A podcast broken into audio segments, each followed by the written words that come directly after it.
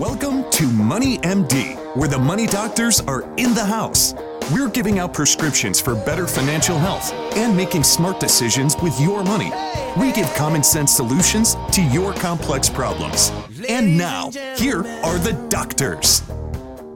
Well, John, we are roaring into spring here. I mean, we got uh, pollen starting. That's a sure sign. You It get is. in get in your vehicle and you see a, a yellow haze. Yeah, and it is You know. starting. I think uh, this weekend it's it's really gonna gonna hit you know gonna hit critical mass there. But uh, but I'll take it if it means warmer weather. You Yeah, know, and it- I'm I'm I'm loving this weather. It's a sign of the times. We've got the Masters coming up. I know, uh, you know, not as many, um, you know, patrons there, but uh, still, it's exciting. Uh, gosh, a year ago, I think they were just canceling the Masters at this point based on the coronavirus. So different feel this year. Yeah, now a lot of people are getting vaccinations. You know, I, I hear a lot of talk of vacations again. So Mm-hmm. I mean, I think spring has really sprung here. So I'm I'm excited. I'm excited. It's a great golf. time of the year. A great time of the year. More golf.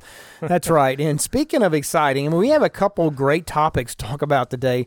Um, now this one is is not exactly fun, but it, it is something important. Oh, I was really looking forward to this one, Steve. Thank Yeah, you. it's not vacations, my favorite topic of all times, but it is is tax traps. It's Social Security and Medicare tax traps. You got to avoid these. You know, there's a couple pretty deep potholes you can fall into if you aren't careful.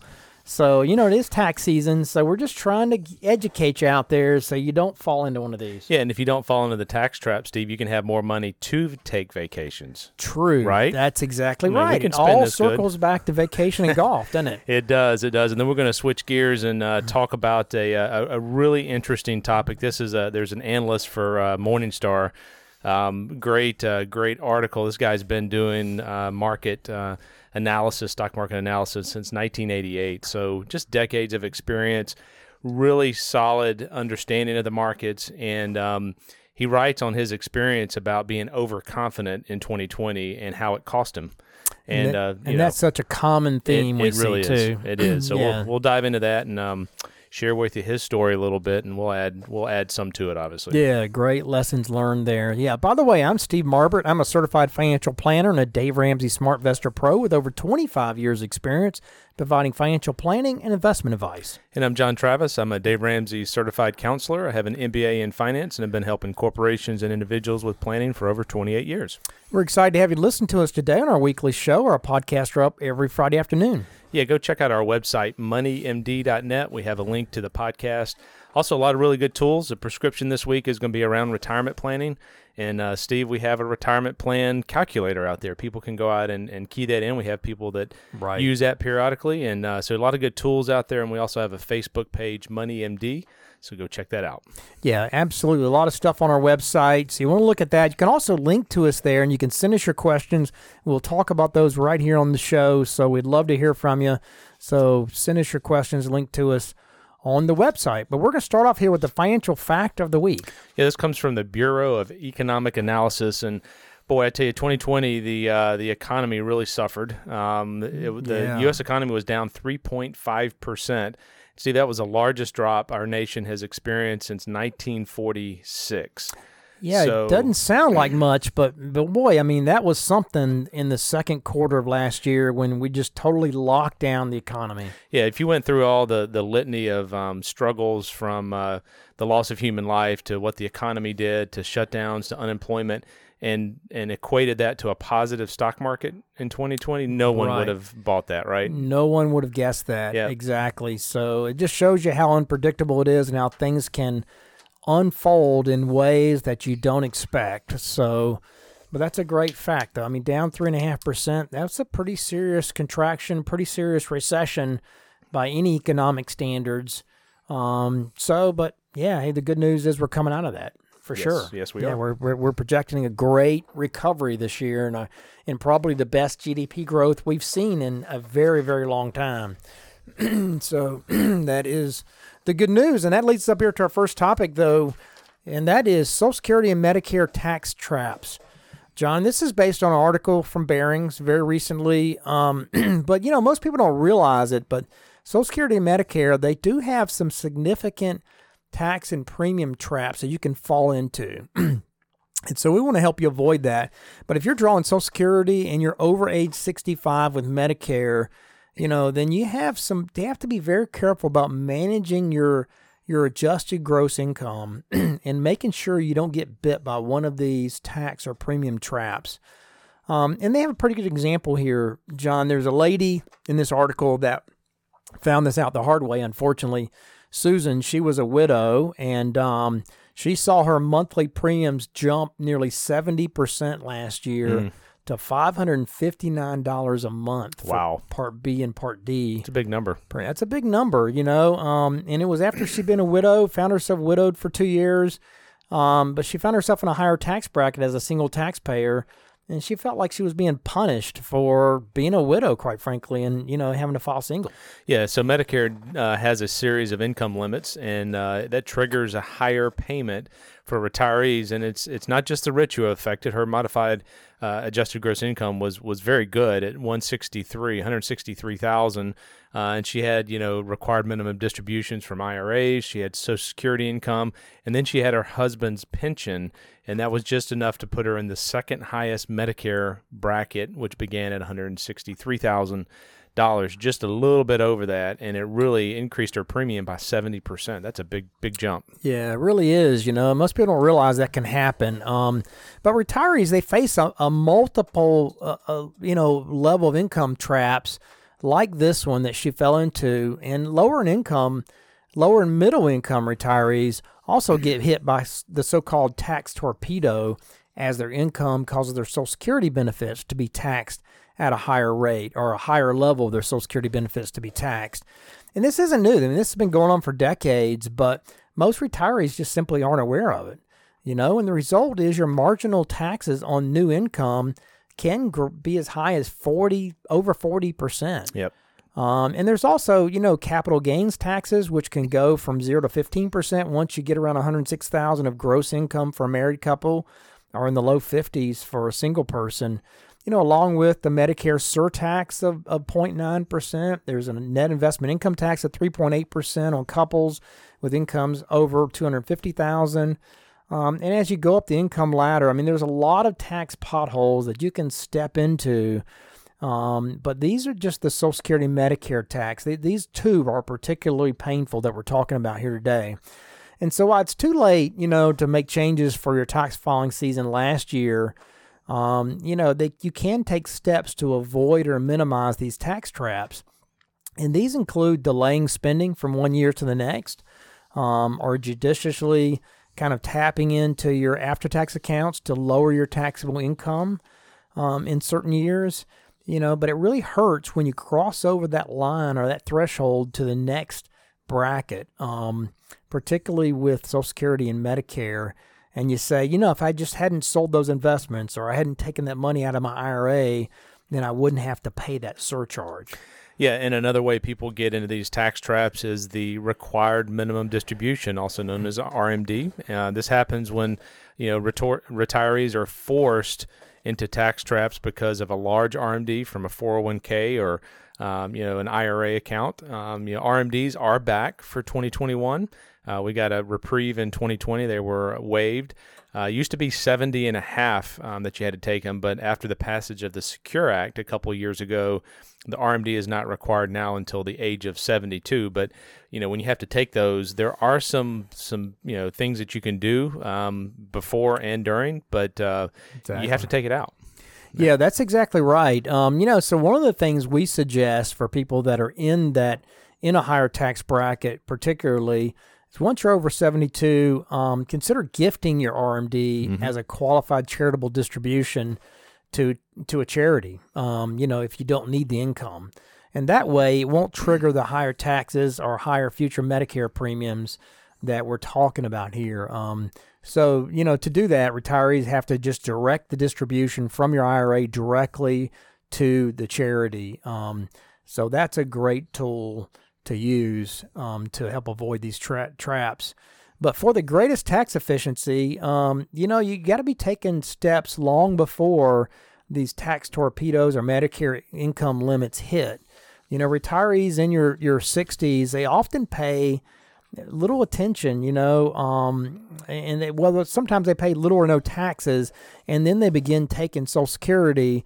And you know what happens is as they start taking money out of their IRA or or, or other taxable sources, and maybe after tax income, um, it triggers these taxes, these tax traps, particularly on Social Security. So the standard device is to kind of spend money you know, from your your tax free accounts before tapping your after ta- your tax deferred accounts.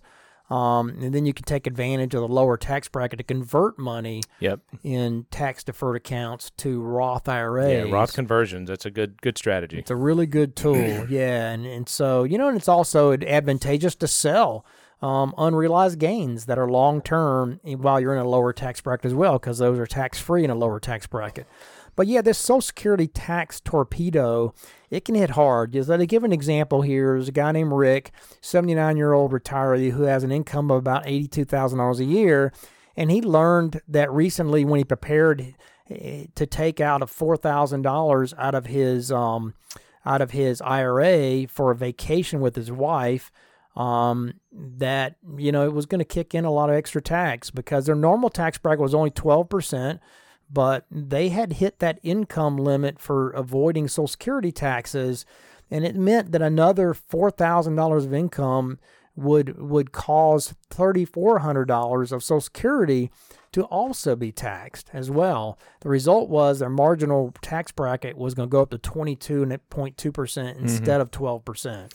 Yeah, and that, that really irritated Rick. Um, you know, he he was frustrated. Uh, people in their uh, tax bracket he thought it was pretty unfair. So they, they did have a financial advisor and they, they drew that money from a uh, Roth IRA and sold off a thousand dollars worth of uh, a, a, stock position. They had a little, very minimal capital gain, and they dodged that tax torpedo. So they uh, avoided an eight hundred and eighty-eight dollar tax on their vacation. I mean, that's a big deal. And so retirees sure. earning more than than this face, um, and they face an even bigger torpedo. I mean, that 22% income tax bracket, you can see a marginal tax rate of, like you said, 40% because Social Security is taxed once you start hitting, you know, you start keying right. into certain income numbers. It's it's a big deal. It's a big number. Yeah, I can see why that irked Rick. Yes, I really can. yeah, he was not a happy camper. Not a happy camper.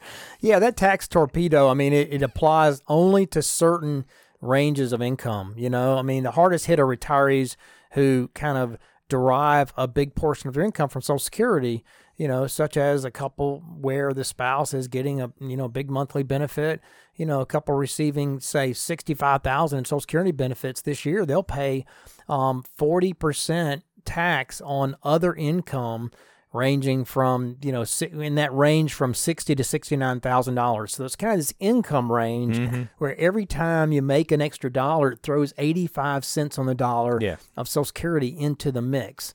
You know, according to this uh, Baylor University professor who was kind of the head of research of Retiree Inc. So you know you got to be careful there and, so what he's what happens is that each dollar of income causes social security to be thrown in as well. And that's why they call it this tax torpedo. You know, it just kind of explodes on you. Um, but then there's also some income limits for Medicare premiums. The premiums are based on income and your filing status for retirees for, uh, for two years earlier. Um, so couples who who um, had a measure of income under uh, 176,000 as a single taxpayer, 88,000 a year, um, pay the basic Medicare premium of $148.50 per month for Part B, right? but after that, there are five income limits that each trigger higher premiums. For a single person, you know, if you're really wealthy or you just have a big year, maybe you sold your, you know, vacation property or something, and if your income is above $500,000, or for a married couple, it's $750,000, you'd pay $505 a month basically mm-hmm. in Medicare premiums for Part B. Um, and you'd also pay extra for Part D drug coverage. So there's some big gotchas there. Yeah, the good news is that you know if you have a single year of high income, uh, it will push up the Medicare premiums, but it's only for a year. So if it's a one-time event, like you mentioned, you know, capital gains that you recognize from maybe the sale of a business or your home, uh, your Medicare premium will fall back to its normal level after your income does. And, you know, retirees can also uh, petition for relief. Uh, or you know, like an appeal from higher premiums because of life-changing events such as the uh, death of a spouse. So there is a, a way to to go through the process to get that lowered. Yeah, that's right. So the point here, though, is you know there are some tricky potholes you could fall into with Medicare premiums and taxes on your Social Security income. So you need to be particularly careful when you start taking Social Security and Medicare that you don't allow your income to spike and adversely affect your premiums. You know, one one important way to do that is to give yourself some flexibility in retirement, you know, and to build up assets in in a tax-free Roth or in after-tax accounts so that you have some options when it comes to income during retirement. You know, if you don't prepare well and you don't afford yourself that flexibility, you could find yourself being forced into a higher tax bracket when you need money out of your investments or in your retirement plan, uh, your 401k or IRA in retirement. Um, so, so to add insult to injury, though, you could also find yourself paying higher Medicare premiums as a result of hitting a higher income level for even a year. So just be careful when you start taking Social Security and Medicare. Avoid these tax traps. Make sure you get some good advice before you make big financial moves and start taking money out of IRAs in retirement. Yep. Good one. So there you go. All right, and that leads us up here to our question of the week. Yeah, this question has to do with HSAs. And it's like I just uh, changed jobs and I have access to an HSA. Can you tell me why it's such a good account and why I should use it? And I mean, there's there's multiple reasons. You get a tax benefit on the front end, so it lowers your income. Right. Um, and if you can put it in there, they normally uh, require you to keep a thousand or two thousand dollars in cash, but anything over that can go and be invested. So it can be like an investment account. Has to be used on medical, um, but when you pull it out, if it's used on medical, then there's no taxes. It's the only account, Steve, that is tax free on the front end and tax free on the back end. Yeah, it's like the combination of a Roth and an IRA together. You mm. get the best of both of them, right? You get a tax deduction going in, and then it's tax free coming out. I mean, it's just it's a beautiful thing. You know, you want to get as much in there if you qualify, and then you want to leave it alone, let it grow because it grows tax free, and you can take it out anytime in the future as long as you just have some offsetting costs that you've documented.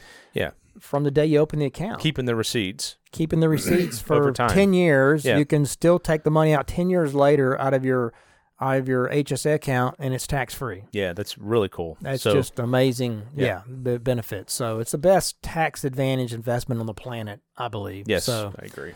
Yeah, that's a good one. All right, and that leads us up here to our next topic, and that is the perils of overconfidence. Yeah, this is a, a uh, 2020 investment lesson from uh, John Rekenthaler. Um, he's a market analyst. Has been doing this since 1988. He writes for Morningstar.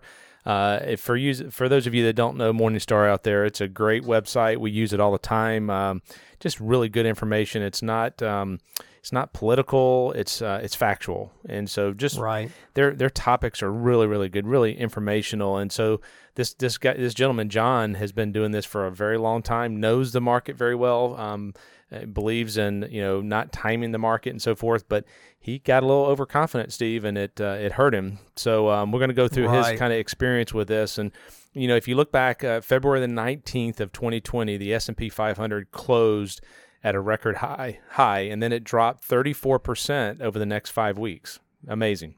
Wow. Yeah, it you was know, a big drop. It really was. So by late 2020, Japan had, had announced that it would close schools um, for the following four weeks, and shortly thereafter, the Italian government locked down one fourth of the, the country. And clearly, those stoppages you know, were going to be, uh, you know, something that the rest of the world was going to follow. So, you know, such shut shutdowns he thought would cause financial carnage, and it certainly did. economists were were talking mostly about the second quarter effects. But but John, this this gentleman, thought that the damage would linger uh, much longer, you know, months if not years. And and what's more, he knew he understands the history over the past century. The S and P 500 had declined by more than 30 percent on five occasions without once reaching its previous high within the next 18 months. So, sure, stocks would eventually rebound like they always do, but surely it would uh, the process uh, would be very lengthy in nature. That's that's yeah. his thoughts. Yeah, that's right. He had this all figured out, didn't he? he figured at best U.S. equities would bounce about their March lows. They kind of bounce around there. At worst, he thought they would fall further, right? And he said either way, you know, the next bull market wouldn't arrive anytime soon. Um, you know, those with faith in their hearts and cash in their wallets would not rush back to invest. Yeah. Um, you know, there'd be plenty of opportunity, he thought, to buy stocks at their new low prices. Um, of course, you know, it, it, well, for him, he said this was about as certain as anything he had felt yeah. about the investment markets in, in ever before. Yeah, he said this was the most confident expectation he had ever had, and he was um, he was so wrong. I mean, the S and P 500 um, immediately staged a powerful rally in, uh, in starting in April. Um, really, actually, starting Mar- March the 23rd of 2020 was the low of the market and um, right. it, it, it, surpassed its previous high by August, and then it added another 15% um, during the ensuring ensuring six months after that. So not only had he envisioned an event, um, you know, he couldn't he he could he didn't even fathom this. No one did. Right. right. I mean, right. this is not something that you can predict. Yeah, although we mentioned here on the show, you know, if you go back and look at history, there is if you look at previous bear markets, once it does hit bottom historically it recovers a large portion of that in the first three months. It does, and we I did I did go back and listen to our pandemic podcast recently, right. and we were talking about it recovering by year end. Obviously, we had no idea, right? I mean, right, right. That was just based on history. We weren't really, you know, we weren't making strong predictions. We just basically said this is what history says. Yeah, so his his economic forecast was correct, and he had expected, although the third and fourth quarter GDP rebounded from second quarter levels, they remained below that first quarter and the destruction wrought by the COVID 19 on both economic output and unemployment exceeded what he had forecasted back in, in March of 2020. And neither was uh, his um, stock market um, history faulty. The numbers were accurate, but it, it, it happened so much quicker. He knew it was going right. to come back. I mean, right. he knows that piece of it, but it didn't work out like he thought. Right, right. That's right. I mean, it just it's just more unpredictable than people realize, you know. But for you know, for other reasons, this time was different. You know, I mean, during previous bear markets, stocks would rally briefly, then they retreat. You know, as sellers kind of appeared. You know, um, kind of seeking profits from temporary higher prices. We certainly saw in 2008. You know, if you go back and think about it, John. I mean, there was there was a prolonged, you know, down period, right? Yes. I mean, it it kind of bumped around in 2008. It bumped around all the way until March the 10th, 2009. Yep before it really started back up, you know. So there was these false, these kind of false rallies at the bottom, and that's kind of what he was counting on.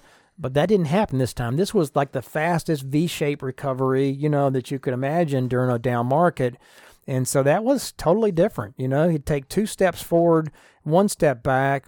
Um, in 2020, though, I mean, optimists overwhelmed pessimists, you know, and they rapidly uh, you know, investors worried not about being caught in the market's retreat, but instead, you know, missing out on the gains. So they jumped back in. Yeah. So let's look at why equities recovered. And he had taken into account each one of these items, but he didn't realize, and no one can realize the full implications and how things are going to um, end up. So the first thing, one of the reasons why the stock market has recovered is structural strength. I mean, demand for stocks such as um, that caused by the the COVID nineteen virus.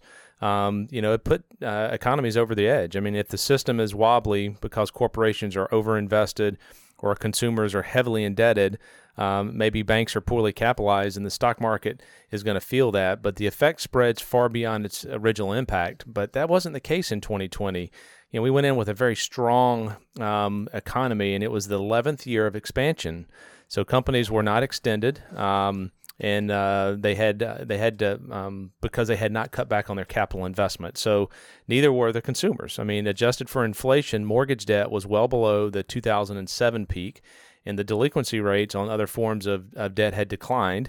And banks really were in good shape. I mean, they were strong, and so we went into this pandemic um, in, in in strength is what it boils down Right. to. And you know, this isn't, of course, to deny that tens of millions of households, you know, suffered from the the uh, COVID related shutdowns, but those problems were not caused by systematic failures. There were there were a few large companies that that were forced to declare bankruptcy, but not many. Um, and the banks remain solvent. So the strength, the strength going into it, he underestimated. Yeah, that's exactly right. Another thing he underestimated was federal intervention. You know, um, Uh, that's big. and we've seen this. It's been big. I mean, U.S. government's response to slumping stock prices was swift and powerful this time.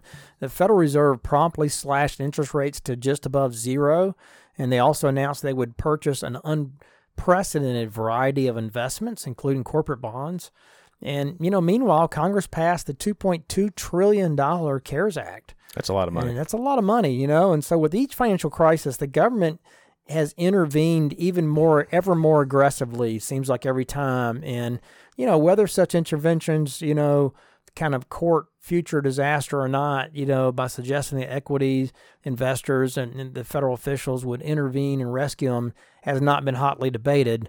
Um, but you know what isn't up for question though are those actions immediately effective, you know, Yeah. um, and they are, you know, by flooding the money, the money into the system, the government raised the stock, you know, market demand, and, and thus it, you know, succeeded in its attempt to kind of support equity prices. Yeah, so there's strength going into the the pandemic, uh, the the the stimulus plan, and there's another one coming out now, right? Right. Uh, the federal intervention, he underestimated that, and the third thing he underestimated is the weak weak competition. And and Steve, uh, interest rates when they're so low, um, you know, there's not a lot of alternatives for people. So right. they typically take that and they'll they'll put that money into the stock market. So the 10-year Treasury um, dropped as low as 0.6 percent, um, and um, you know the dividend yield on the S&P 500 is higher than that. So you know so far stocks have resisted the challenge from rising bond yields. But if fixed income yields keep increasing, um, you know that's that is going to be a headwind for the markets certainly going forward. But the, the the yields being so low, people didn't have alternatives, and they put money into the market. Yeah, that's right. That's right. So, in conclusion, you know, he says he, he realized the last spring that almost nobody could forecast the direction of the stock market. I mean, over the years, you know, we've seen, you know, market timers, tactical allocators fail to appreciate the enormity of the task. And he also recognized that economists um, have, you know, enough difficulty just estimating next quarter's Yeah. GDP, never mind what's going to happen in 12 months' time. So he- he's finally come to the conclusion it is totally unpredictable. Yeah, and he he says, I mean, he admits he, despite his experience, he deceived himself into believing that he possessed special insight. And Steve, we have that conversation with clients frequently. Like, Right. I, I feel like the markets aren't going to go up, or I feel they're too high. No one knows, right? That's right. And so that happened to him um, because he expected the uh, the markets to do something different than they, what they did. So you know, I, I think this is a great takeaway. Really interesting. This guy's very experienced, very knowledgeable, and he had a feeling, right? And those feelings a lot of times lead you to making bad decisions. The They better approach: be diversified and have a retirement plan. Do some rebalancing and have a process in place. Don't try to time the market. and check your emotions. Take Yes. your emotions out of the picture. They will lead you to the wrong conclusion many, many times. So don't don't follow your gut, so to speak. Um, all right, and uh, good good topic, and that leads us up here to our prescription of the week. Yeah, do a retirement plan. We have retirement planning um, a tool on our website. Um, so if you go to uh, to uh, moneymd.net, you'll you'll get to the tool uh, under the resources tab or Invest RYA as well. Um, go check that out. Do do some retirement planning, Steve. I I'm fine. I'm running across more and more folks that um, that are working because they don't realize that they can retire. They're not comfortable. They're right. not comfortable. They they haven't put all the pieces together. So that's one Right. thing that we, we can do is we can put the pieces together and uh, and lay out a plan. And, and it's amazing the, the the planning tool that we use will give you a, an after tax number right. um, based on the inputs. You know, pensions and Social Security and um, you know the amount of, investments that you have. It'll give you an after tax number. And oh, by the way, if you can live on that after tax number from your budget, that's the other piece of the equation. Then you can You're good. You can retire. You're good. and it's- right. it's it's- got inflation built in and Yeah, everything. So it's really projects it out, you know, all the way to age 95 or, or later. And so it just gives you a good, clear picture, gives you the confidence that you can pull the trigger on something that you that you know you want to do. So that's one side of it. And then the other side of it is, you know, if you need to save more, it will show you that. It will. Yep. Yeah. So planning is really critical when it comes to retirement. Don't guess about that. You know, start the planning well in advance of retiring. Make sure you're on track and you know where you are, and that's going to give you the confidence to make the right decision. So, all right, good prescription of the week. And this brings us to a close for this week's edition of Money MD. Tune in next week to hear more prescriptions for your financial health. And check us out on our website, moneymd.net. You can send us your questions, link to us there, or give us a call at Richard Young Associates at 706 739 0725. Thanks for listening. Have a great rest of the week. Have a good one. This program contains general information only and should not be taken as specific investment, tax, or legal advice. This broadcast is not a solicitation for the purchase or sale of any security. SmartVestor Pro is not connected to investment returns. Further information is available by contacting Richard Young Associates, a registered investment advisor.